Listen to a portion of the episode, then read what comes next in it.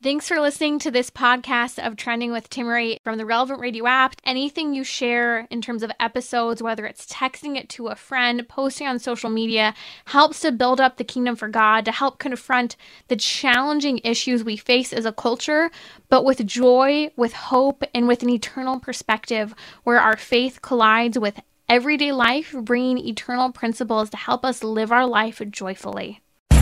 So, what's trending? Bridging your Catholic faith with your everyday life. You're listening to Trending with Timmerie on Relevant Radio.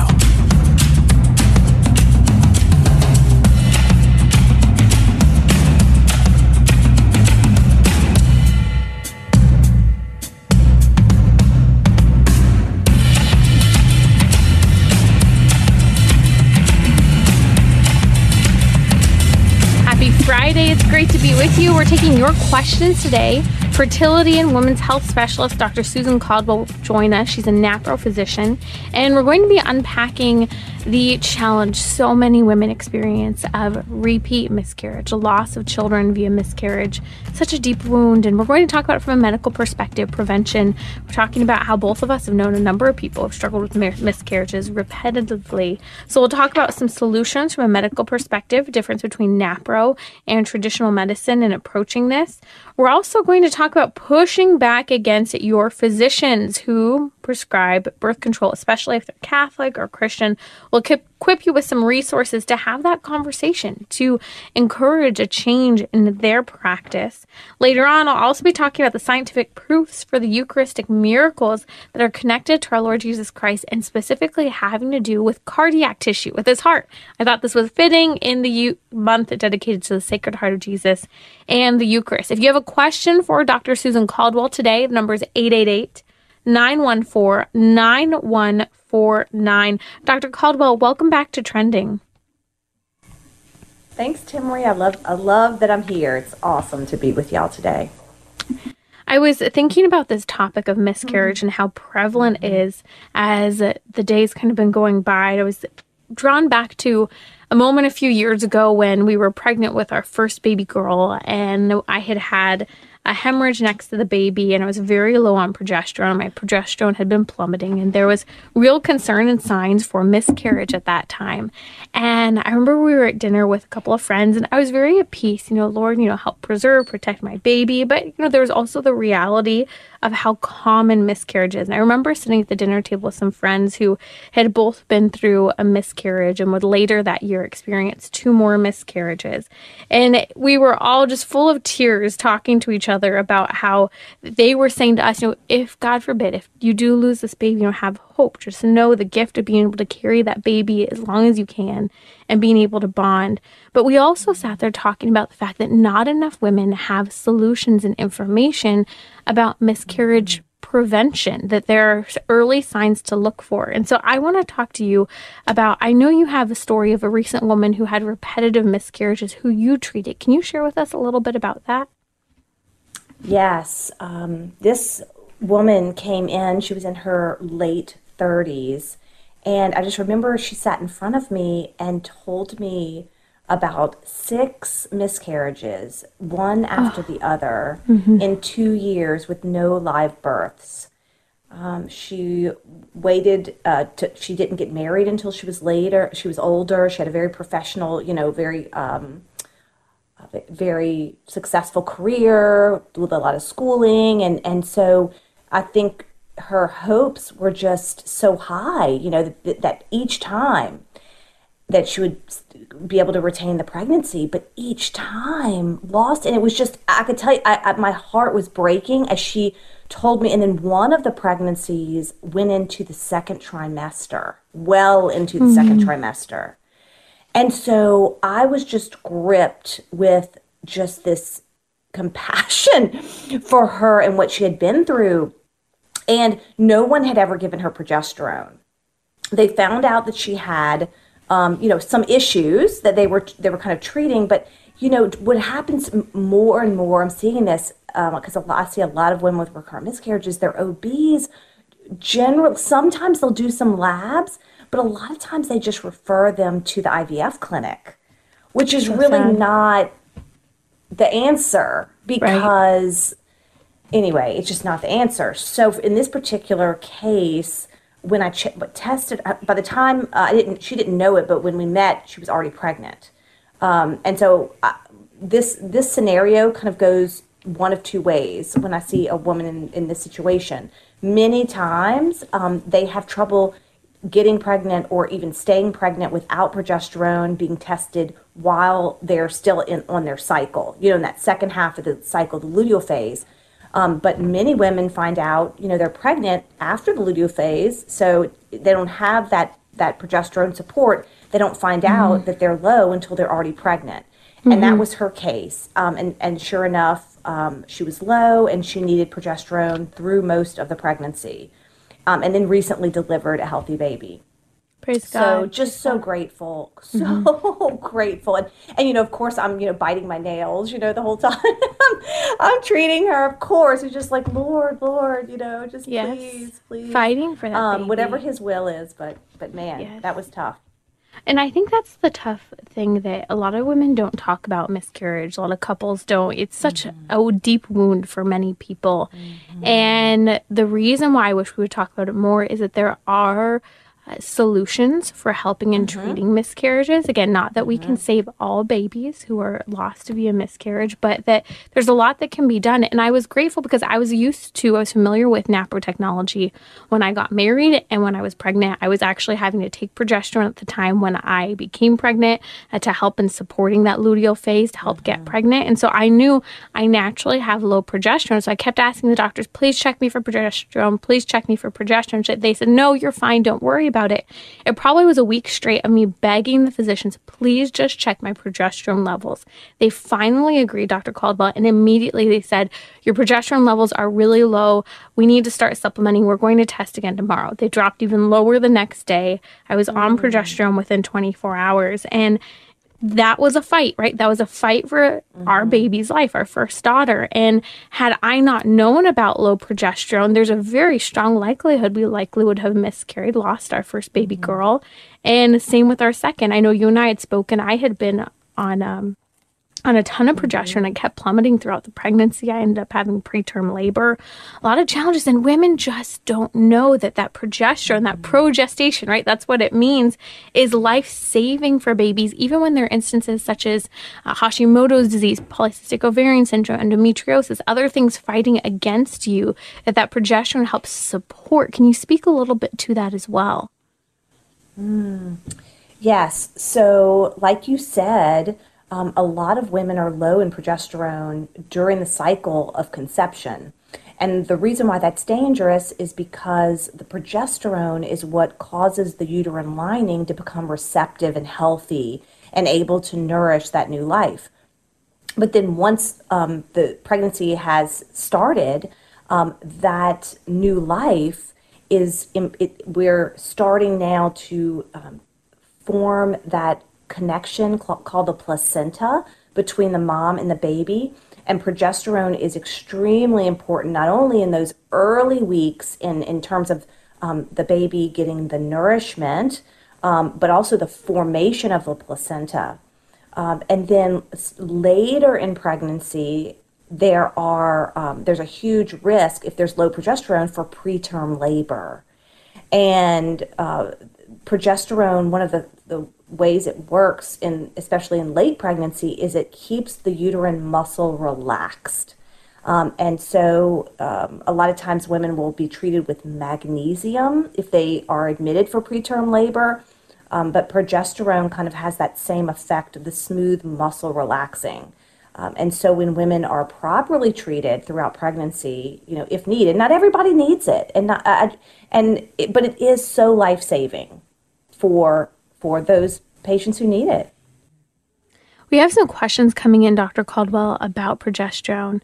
Miss Floyanda on Instagram said, I had a silent miscarriage in April and I just had a PG test. She said, How can I prevent losing this baby? Wow. Oh my gosh. Okay, I don't know what a PG test is. Maybe? I think she was. I think she was typing in a short form. A preg- I'm guessing either pregnancy or progesterone. Yeah. Yeah. And so she's currently pregnant. Did I miss that? I thought she had a miscarriage in April. Yes, she had a miscarriage in April and it looks like she's pregnant again. She said Oh, the Catholic okay, doctor great. didn't say using contraception. Didn't doc said to use contraception after miscarriage, but they did not listen. So I'm guessing probably that typical Mm. theme where pe- women are told, "Oh, you should probably avoid getting pregnant again for a little while." So if you could speak a little to that, because she said her Catholic doctor recommended that as well. Wow. Um, yeah, so she just wants, she needs to make sure she's getting, using, have, seeing a doctor who's using um, the Pope Paul VI protocol for progesterone um, because that is kind of the standard um, where we know the levels, whether they're high, low, um, or or normal is that's the standard. And so we want to make sure that that your your doctor is using that graph. It can even be found online um, actually, but it's it's a little nuance to it. So even if you could connect with the, if you can't find a doctor, even you connect with the Pope Paul VI Institute, um, they do um, help people follow they follow their levels um, from all over the country, I believe. Um, so I definitely would um, pursue that. That's very important. Excellent. More questions are coming in. If you have a question for Dr. Susan Caldwell, she's a women's health specialist, specifically specializing in fertility and infertility. The number is 888 914 9149. You can also ask your question now on social media as well. Just follow me at Timmerie. That's T I M M E R I E. We had another question come in, Dr. Caldwell, I know we're going to talk in a few minutes about pushing back against the medical community when we are being prescribed as women birth control for various reasons. We'll touch on that in a few minutes, but I do want to, uh, to answer this question as well. 202009 on social media on Instagram just said, I want some encouragement and prayer. She said, I'm expecting my eighth baby via C section. She said, she's had all her babies via C section. She said, I feel so betrayed and lied to by the medical community. Please, some words of hope, she said. Wow. Yes. Yes. Well, you know, God's in control, not the doctor. I mean, that's the good news, right? The doctor's never in control. And um, that's you have an amazing body that's been able to have that many babies and C-section each time.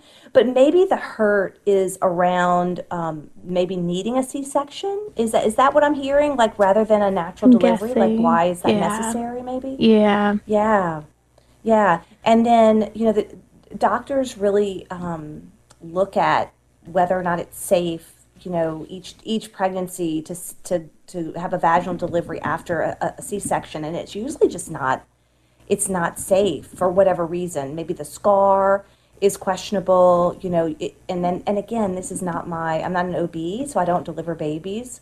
Um, but um, you know, you can you can have hope. God has mm-hmm. brought you this far, and He is guiding. He works through those doctors. He works through every doctor. He does, and He is good. And yeah, yeah. Just we- we just we will pray for you. Yes. Yes, prayers. And I know so many women who feel this way, Dr. Caldwell, you know, betrayed and frustrated. They go in and they didn't want to have the C section to begin with. And, you know, you hear stories on both sides women who absolutely needed that emergent care, and other women who were pressured in many ways, as if this was the only option, but seemingly almost as if they're being put on a schedule to to deliver at a particular time. I hear and see a lot of that. You know, I personally fought very hard. I was going to avoid a C section unless absolutely necessary with our second baby. Actually, I haven't really shared about this before. We had an emergent type emergency type of situation where I actually had an allergic reaction the day before I went into labor. Well, the day of actually. And I ended up in the hospital. They're like, hey, we can just do a C section. We'll take care of everything. We were in the, we went to do an emergency check of the baby because the baby wasn't moving initially, but everything calmed down. I learned that if you have an allergic reaction to food, it can actually suppress the baby's nervous system and the baby stops moving uh, hardly at all. And the heartbeat really significantly declines but you know there was that push for a c-section even in that moment and if that's something medically necessary absolutely. But the situation was as the baby was moving everything was great. They just looked at me and said oh man you're 40 weeks. Let's just do a c-section. And there was that pressure rather than honoring right that god-given ability to give birth and to work with the body uh, where we're at. And so i think that i've heard from a lot of women recently dr caldwell who are frustrated and that they've had to have repetitive C sections. And I know a lot of people are talking about doing gentle C sections as well now and kind of looking into some of the differences with that, maybe finding a doctor nearby. I had a friend who just did that and finding kind of the difference between a gentle C section mindset versus what's kind of a little more quick and done today with C sections and even a lot of the kangarooing that occurs. Uh, there's so much to be said of that, but I really would encourage looking into that gentle C section as well. And like you said, Dr. Caldwell, having that peace and joy in the midst of this is where you are and focusing on the celebration of new life as well. You're listening to Trending with Timmerie here on Relevant Radio. That's Dr. Susan Caldwell. The number is 888 914 9149. If you have a question, let us know. We would love to take your question today here on Relevant Radio. We're going to come back with Dr. Caldwell. We're going to talk about pushing back against physicians who are prescribing birth control. You're listening to Trending with Timmerie here on Relevant Radio. Again, if you have a question for Dr. Caldwell, the number is 888 914 9149.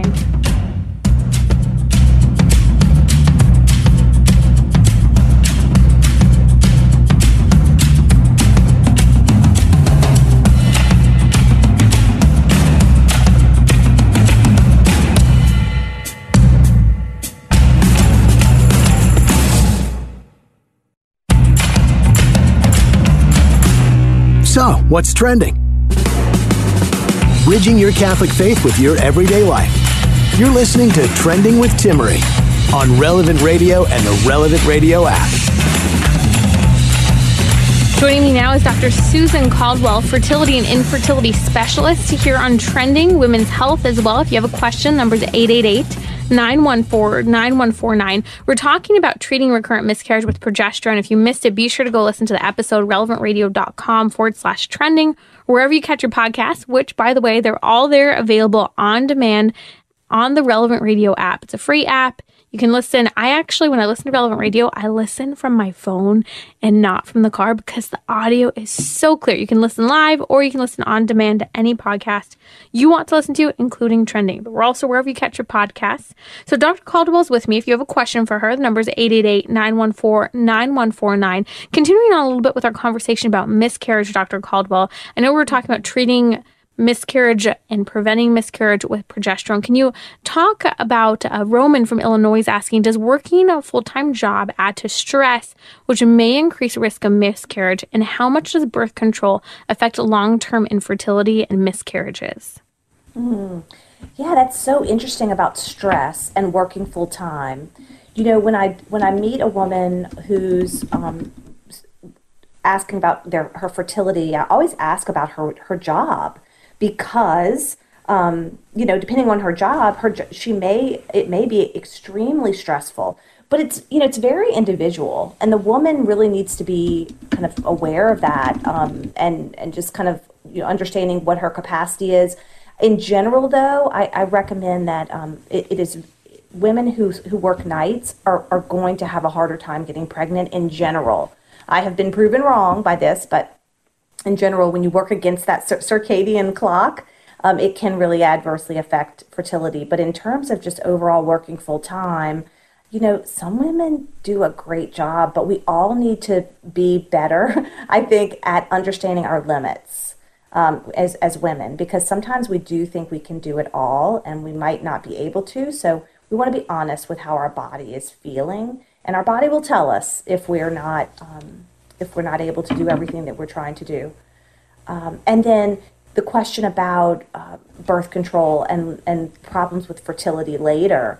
Yeah, this is really common. Um, this is really why we have an epidemic of infertility and why we have such a big business and industry of IVF clinics because we have um, used birth control in such a widespread way. You know, it was it wasn't designed to use more than about two years to space children and families.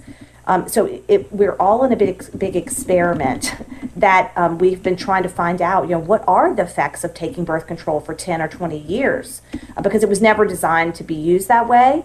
Um, and we're seeing that it does harm fertility. Some women, you know, do get away with with having no problems, but I think the majority of women really suffer some harm from that. It has a lot of effects, not just on our fertility, it negatively affects our gut health, um, our breast health, our brain health. um, and many other side effects. So it's just really bad medicine in my mind. Um, I think that's been proven, um, but it's especially bad for fertility. That's Dr. Susan Caldwell. Dr. Susan Caldwell here on Trending with Timmerie. You're listening to Trending with Timmerie on Relevant Radio. Dr. Caldwell, another question came in about miscarriage as well from Joanna. She said, What signs are there to look for with regard to miscarriage? And is it too late once there are signs? I think the most common sign would be bleeding um, and then pain. Sometimes bleeding can be normal. In fact, many, many women experience bleeding in the early part of um, pregnancy. But when there's bleeding accompanied with pain, that's a warning sign. Or when bleeding um, is heavy, like a period, that that would just warrant a little more investigation, maybe an ultrasound. Um, but you know, early miscarriages often don't have any signs. And mm. even later miscarriages, um, I was talking to a, a woman um, this week who had a small Doppler machine to, to check for heartbeat. And one of her pregnancies, she just stopped feeling the Doppler, you know, in the second trimester. Um, and that's how she knew she was having a miscarriage. So it can be really hard to detect. So don't, you know, I wouldn't, I wouldn't just think that you could 100% uh, know um, some women are very intuitive and they have a sense that something's wrong. Um, but, you know, don't be afraid to reach out to your doctor and ask for reassurance. Today, with the, the prevalence of low progesterone, Dr. Caldwell, would you recommend that most women immediately upon finding out they're pregnant check, have their HCG and progesterone levels checked? That would be great, but I don't think that we have enough doctors who know what normal is. Mm. Um, I've seen many women who come in, they tell me, oh, my progesterone level was, you know, nine in early pregnancy. And that is less than half of what it should be. Um, but their doctor told them that was normal, for example. So until we have doctors who are better educated, um, I, don't know that we're ready for everyone to get checked. I mean, I check, you know, any patient of mine who, um, first of all, asks because I'm, you know, I'm not going to reach out and force them, but they would reach out to ask, um, and and or I'll tell them, you know, I see signs on your chart. There's some strange bleeding. There's some short luteal phases, whatever, and I'll say, make sure if you get a positive pregnancy t- test, reach out right away so we can test. And you know, sometimes the levels are are actually great. So, but it doesn't hurt to check. But if but if they but if people have access to a NAPRO doctor um, or again the Pope Paul VI Institute. Um, it would be great. Um, but again, we don't want to be obsessive. We don't want to um, overwhelm the medical industry. I just think that if every single woman demanded the pregnancy, the progesterone to be tested, I think there would just be an uproar. You know, there would be just kind of chaos because doctors just don't know what to do with that.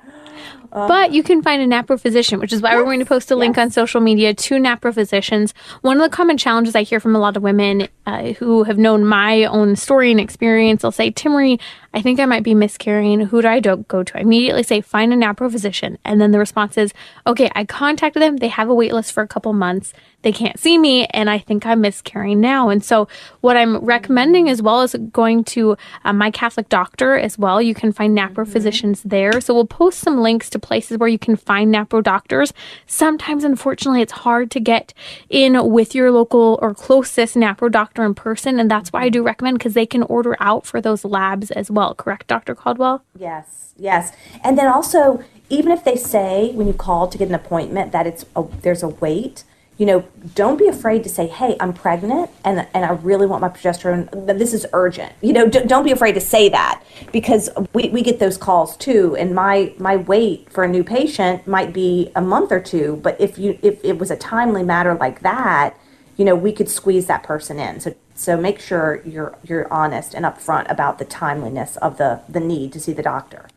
Excellent, excellent. That's Dr. Susan Caldwell. If you want to learn more about her and her work, you can find her at drsusancaldwell.com. That's D R S U S A N C A L D W E L L dot com. That's Dr. Susan Caldwell dot com. She has excellent resources. She's a regular guest here on Trending. I'm actually going to post a link in the episode notes as well as on social media to an episode we did not too long ago talking about uh, doing a detox after having been on birth control. I know a question we received a few minutes ago from Roman had to do with the question of whether or not birth control affects long term infertility and miscarriages. We did a whole episode on detoxing from birth control. I know a lot of women have been on it because they wanted to, a lot who didn't want to be on birth control, and they are facing the medical fallout. So be sure to check out that episode. We're posting a link online now. Dr. Caldwell, so many questions are coming in, but I do want to make sure we take time. And if you have a question, number is 888 914 9149. I want to talk, Dr. Caldwell, about pushing back against physicians who are prescribing birth control. Mm-hmm. I always knew praise the Lord that birth control wasn't just bad for babies, wasn't just an idea or a teaching in the Catholic Church, but that birth control is bad for our bodies. And so when I started struggling from high school into college with medical issues, lo and behold, later on, many years later, I found I had PCOS, that's polycystic ovarian syndrome, and Hashimoto's disease. Thank God I never took birth control when it was being offered to me, Dr. Caldwell. I even spoke to Christian and Catholic doctors who said, well, maybe you could just try taking the pill because they didn't know what was wrong with me. And it was devastating because I felt as if they were ill equipped and unknowledgeable in treating me when they'd mm-hmm. suggest, well, maybe you could just try this, as if it was that band aid that could potentially make this festering wound better, but it wasn't on the surface. It was deep down inside. And eventually, someone actually being a NAPRO doctor helped to figure out what was going on. So here's the question a lot of our Catholic doctors are prescribing birth control still, some of whom disagree with it, some of whom think that it's kind of a generic fix for fertility issues. What do we do? Do you think we should be pushing back against these physicians? Mm-hmm and helping to educate them. And as a physician yourself, what would be effective if you think this would work in actually talking to them about it? Do you think this is something we should do? Yeah, I do. I do. Um, yeah, I think it is actually, um, you know, our obligation to instruct the ignorant, right? Um, it, that's an act of act of mercy, right? To instruct the ignorant. Um, and so, just just in general, though, just a what I see about, you know, when I ask my, myself, why are doctors, you know, still prescribing birth control? I think there's two, you know, kind of big reasons. One is that they may not have heard um, the snowballing of evidence since they were they've come out of medical school. There's just been so since I, I graduated medical school in 1999. Um, and you know there might your doctor might be younger than me older than me but what the the literature the science just keeps getting stronger and stronger and stronger. Um, that birth control is is really bad for people. Um, so that that is there. It's clear. But w- what medicine has become uh, Saint, uh, Saint John Paul II said that the root of the culture of death is a preoccupation occupation with efficiency. And, and really, medicine has become completely preoccupied with efficiency. So the, the world of women's health has been kind of, um, it, it's been overtaken by these protocols where, where, where doctors don't even need to think anymore. Just if they have this, you give this. If you give this, they, you get, you have this, you give this. So it's just matching the pill with the problem all day long. Um, and so we just we don't know how to think. We're just very so sometimes if doctors are going to change, um, they need to know the truth, and they need to be willing to not participate in this culture of death, which is this um, preoccupation with efficiency. Um, so the way I deal with it in my particular practice is I um, just see fewer patients a day because I know that I can't think if I have to see 30 patients a day. So I have made the decision, and you know, my my um, the, the where, I work, they don't love that, but they know I'm a good physician. So doctors are going to have to push back against this whole big system that they're in, you know, in order to practice really good medicine. So there are a lot of challenges. It's not just handing them a book and and, and hey, have you heard the science on this? Because it's a deep, deep, deep um, you know, we, we all struggle, you know, with concupiscence, which is this Right. kind of desire to, you know, um, do what is easy and fast, you know, and, and maybe, you know, easy for us. Um, and so that is, you know, medicine is certainly not immune from that. So we have to pray for these doctors because, you know, they're offered this, this wide path that is it seems easy and lucrative and um, you know less suffering you know if you go this path. And and as we all know no matter what walk of life we're in if we're offered an easy path it's probably not god's path. It's probably a different path. So we have to pray for them. We have to educate them. But don't be afraid to when when they offer the same thing over and over again and you feel like you have a good connection you feel like you saw them at mass you know I, do you, th- you think you know don't don't be afraid to say listen i know you're catholic. Do you know how harmful this is to people's soul?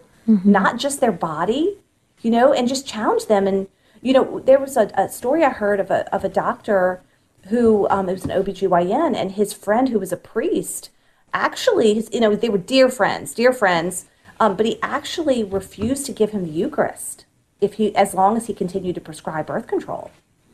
Good. Yeah. Yep. I mean, and that's, that's, what he needed. Yeah. That's what he needed. That that particular doctor, he, he saw, wow, if this is such a sin, I mean, it's intr- we hear in Humanae Vitae, this is an intrinsic evil, you know, birth control. It's an Mm-hmm. intrinsic evil, so it's not something we should really play with if we are striving to be saints. And we want our doctors to be saints. And I know some people are listening and you're a physician and you're going, Hey, I'm not working in a Catholic practice. That sounds like a luxury. That sounds nice. Well, I think a lot of Catholic physicians, God willing, all, and if you aren't, I encourage this, draw the line with abortion, right? They'll let in a secular environment say, I won't have anything to do with abortion. But I also know a lot of physicians who say and are confident enough in their practice to say, I will not prescribe birth control, even in a secular setting, and even when they are not uh, running their own practice. And I remember talking to a physician just a few years ago. She came up to me after a talk. She said, I'm a physician here in Southern California at a medical hospital. I'm not going to share which one, but very big to do hospital. And she said, I do not prescribe birth control. And I looked at her and I said, How do you do that? She said, Well, one, I drew the line. I said, Absolutely not.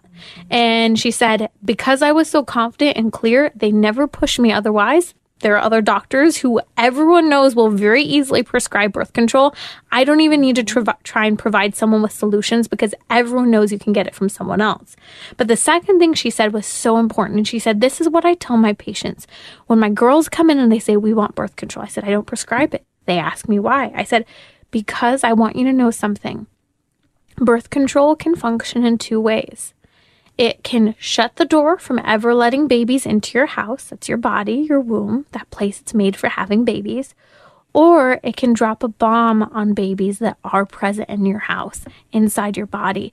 And if there is a baby that you are pregnant with and you don't know, that baby could die. That baby could be killed because you're taking birth control. Did you know that birth control worked this way? The girls had no idea. And the woman would say, if you got pregnant, do you know that you would want to have an abortion? Because that's what this is. And the girl would say, I don't know. I, I'm not sure. I said, Well, if you knew you were pregnant, what would you do? Many of the girls say, I don't know. So the response is, if you don't know uh, if you're pregnant or not, you you can't even make that choice. We talk about a culture that's pro-choice.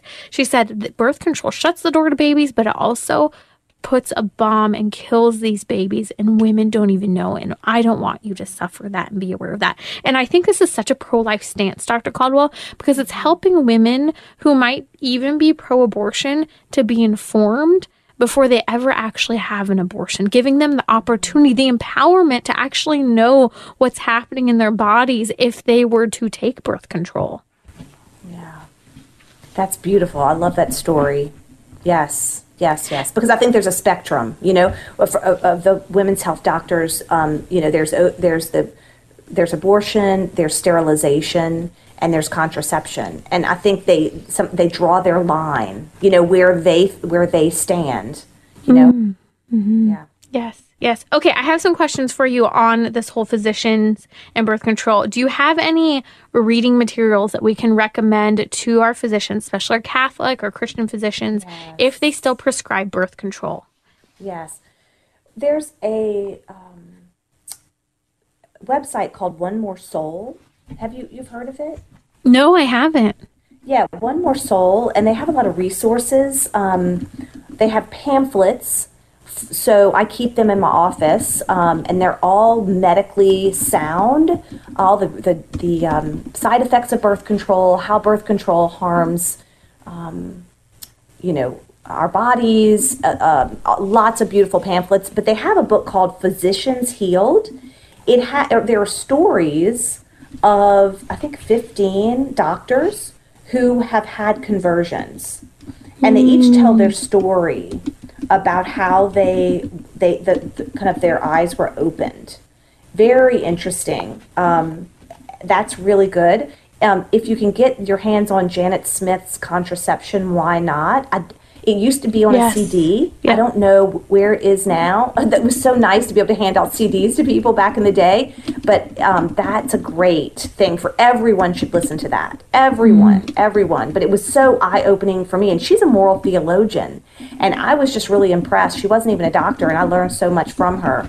And then the other one I'd recommend is um, by Patrick Coffin, book name uh, called Sex au Naturel what it is and why it's good for your marriage. He did a does a good job um, explaining about really um, uh, how birth control has hurt our, us as individuals um, and as families and as a culture, um, and drawing the kind of the connecting the dots, drawing the lines between all of those things. So those are just some resources, but um, there's there are probably a lot more.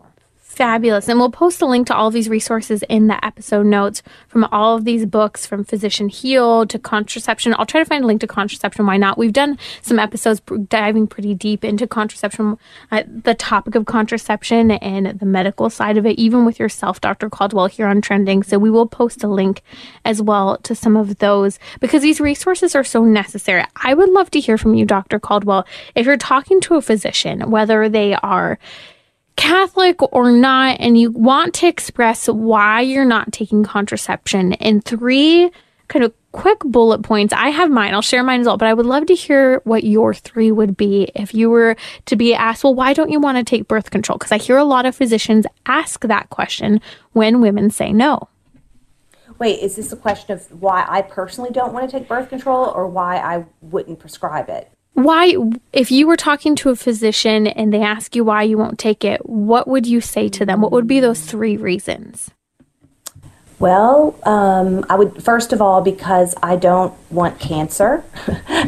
first of all, um, and you know, at my age, I fertility isn't an issue. But the, the another um, answer would be, well, it it caused me to be infertile, um, and so it you know ruined my fertility, and, and it ruins the fertility of many of my patients. So, so I'd rather not have that. Um, and it is just not a treatment solution and it's a it's kind of a false promise of a treatment that just doesn't deliver so it doesn't really um, help any problem it only um, adds more disease to an already um, struggling person Those are excellent. I love that because that helps. I mean, that's not even from a faith perspective, but it touches on. I mean, if people dive into that, it will take them to God and the design for the human person one day potentially. So my three objections are two of ours lined up. Number one is it can cause an abortion. I'm pro life, and I wish more women knew that it can cause an abortion. Uh, number two, it's a group one carcinogen, right? So I don't want cancer either. And number three, it does damage to fertility. So you and I were, were sunk up right there. And I love that your number three was that it's not a solution. It's not a solution to what's going on with our bodies as women. no and it's sad that it's being promoted as such so Yes. we just have to pray Okay, so many questions here. I want to dive into some of them. Paul's calling from Phoenix, Arizona. Paul, what's your question for Dr. Caldwell today? Yes. Um, my daughter is 26 years old, and she's been prescribed birth control pills because of her severe menstrual cycle. And both my mother and her mother had these really severe menstrual cycles. And I'm trying to see if I can find something to get give her to read that maybe she will pay attention to and get off the birth control pills and start using natural uh, hormones. Paul, thank you for being an incredible father first, for actually intervening yes. and caring about your daughter's body, your wife's, your mom's, and recognizing the connection here. Dr. Caldwell, what would you recommend? Yes. yes. Okay. So she needs to start charting um, and start charting to find out there are lots of things we can do, lots of supplements lots of potential hormones. We don't give hormones until we test in the nat- in the NAPRO protocols. Um, but I would I would say you could get get her a book um, called the Period Repair Manual. It's by a naturopathic doctor, Laura Briden, who is in. She's not a Catholic doctor, as far as I know, nor um, is she a NAPRO doctor. She's a naturopathic doctor, but she does not like birth control. And she, in her book, explains the potential causes of painful and problematic periods and gives supplements and recommendations, dietary recommendations um, for for those women who struggle. So so that is a very helpful resource. That book plus starting to chart with Creighton, um, so that we can find out really what else is going on, uh, so that she can she can be you know not just being managed with this birth control, but but to actually bring her all the way to health as much as possible. And should she have something like endometriosis, we need to diagnose that and treat it and not just bandage it because we know there is a a lot of doctors will recommend birth control when there's su- uh, suspected endometriosis believing the lie that by taking birth control you're actually keeping endometriosis at bay or treating it when that is not the case. Mm, and that is so frightening that women aren't receiving these pieces of information. I again, I really appreciate Paul that you're connecting the dots uh, between uh, the potential that something more might be going on. Birth control is not the solution. So we'll post a link to that, the period repair manual. That is a resource that can be used. And we'll post some other links, including the Happy Girls Guide to Being Whole. That's very hel- helpful from a fun and healthy perspective. It's very bright and encouraging, but that period repair manual, I think, is so important for women to pick up. Uh, we have one more question, we're going to have to take it in a moment here. The number's 1 888 914 9149. I'll be right back with Dr. Susan Caldwell bridging your Catholic faith with your everyday life. You're listening to Trending with Timmerie on Relevant Radio and the Relevant Radio app. It's our fertility, infertility, and women's health day. Dr. Susan Caldwell is joining me, and I love it. All the men are reaching out and asking questions it's so funny because I think we often think this is just a woman's issue. It's not because men in our lives care about us women and also have to deal with the fallout when we are not being treated well when we are not healthy and whole. And so, real solutions other than contraception, that's what we're talking about with Dr. Susan Caldwell. John's on the line from Arizona. John, welcome to Trending. What's your question today about progesterone for Dr. Caldwell? Well, it's uh, interesting. Uh, I've been a family therapist for a number of years. I'm a follower of Christ. I am not Catholic. Welcome. Uh, I have counseled with, yeah, I thank you. Appreciate that. Um, counseled with a lot of uh, marriages uh, and have noticed uh, patterns over the years where there is premenstrual issues and um, they need to be treated and it, it's difficult to find physicians to do this. It also is an issue in practicing birth control when you have irregular periods. So my big question is look uh, i don't know whether doctor you recommend serum testing or saliva testing and when is the best time to do the testing? Uh, you're you deal with infertility and I know a lot of infertility doctors in our city don't like this. They could be most helpful in dealing with premenstrual syndrome. So a couple issues. One, difficult to practice birth control. And I've noticed later in my practice, and I'm inact- inactive now for a couple of years, is doctors have gone to, you know, prescribing um, birth control uh, meds or yes. to younger women, like the last caller. So that's that's my question. Uh, and not everyone is somehow educated equally here in dealing with uh, to try to find doctors who are willing to deal with premenstrual syndrome uh, in a substantive way. Exactly. Yes, go ahead. Yes. Great question. Go ahead, Dr. Yes, Caldwell. John, thank you, thank you. Yes, and you know, many times PM, PMS is very complicated, right? So when a woman comes in and they say from a from a therapist, therapists will come in and and ask, um, I, they want, please check my hormones. You know, um, I'll have a conversation about her. I'll with her. I'll ask her to track her cycles. This is very important. She needs to be tracking, learning when she's ovulating and when she she just needs to educate herself because sometimes women are confused about what PMS means. And so she we want to find out when where her cycle uh, lines up with her symptoms. So the woman should should just be able to do that. Learn a, a family natural family planning method or a fertility awareness method where she can just be more self-aware and then you know ask for thyroid testing um, ask for vitamin d testing get on a good multivitamin. There's so much. Sometimes women are anemic for example. They have low ferritin mm-hmm. and i find that that exacerbates their anxiety so it's not just about the reproductive hormones although that's huge. So um, and it's very frustrating because many doctors don't take the time to tease this out with the woman and help her understand what's going on you know? So i think the ball you know has to be in the woman's court first of all for her just to understand and pay attention to herself um, to make sure um, that she really understands her body and, and where are her symptoms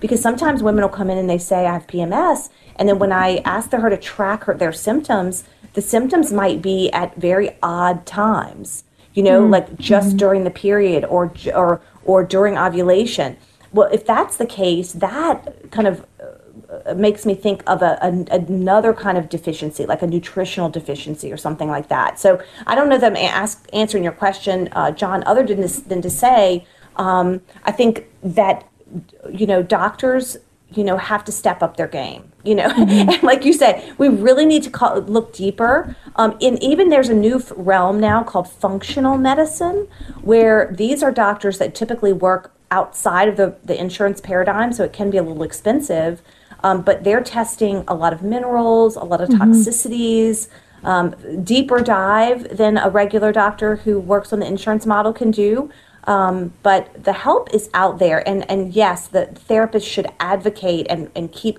calling the women to look deeper inside themselves, understand their own bodies, and then ask for help um, where, the, where there is help. But Creighton model charting um, is a great first step as well.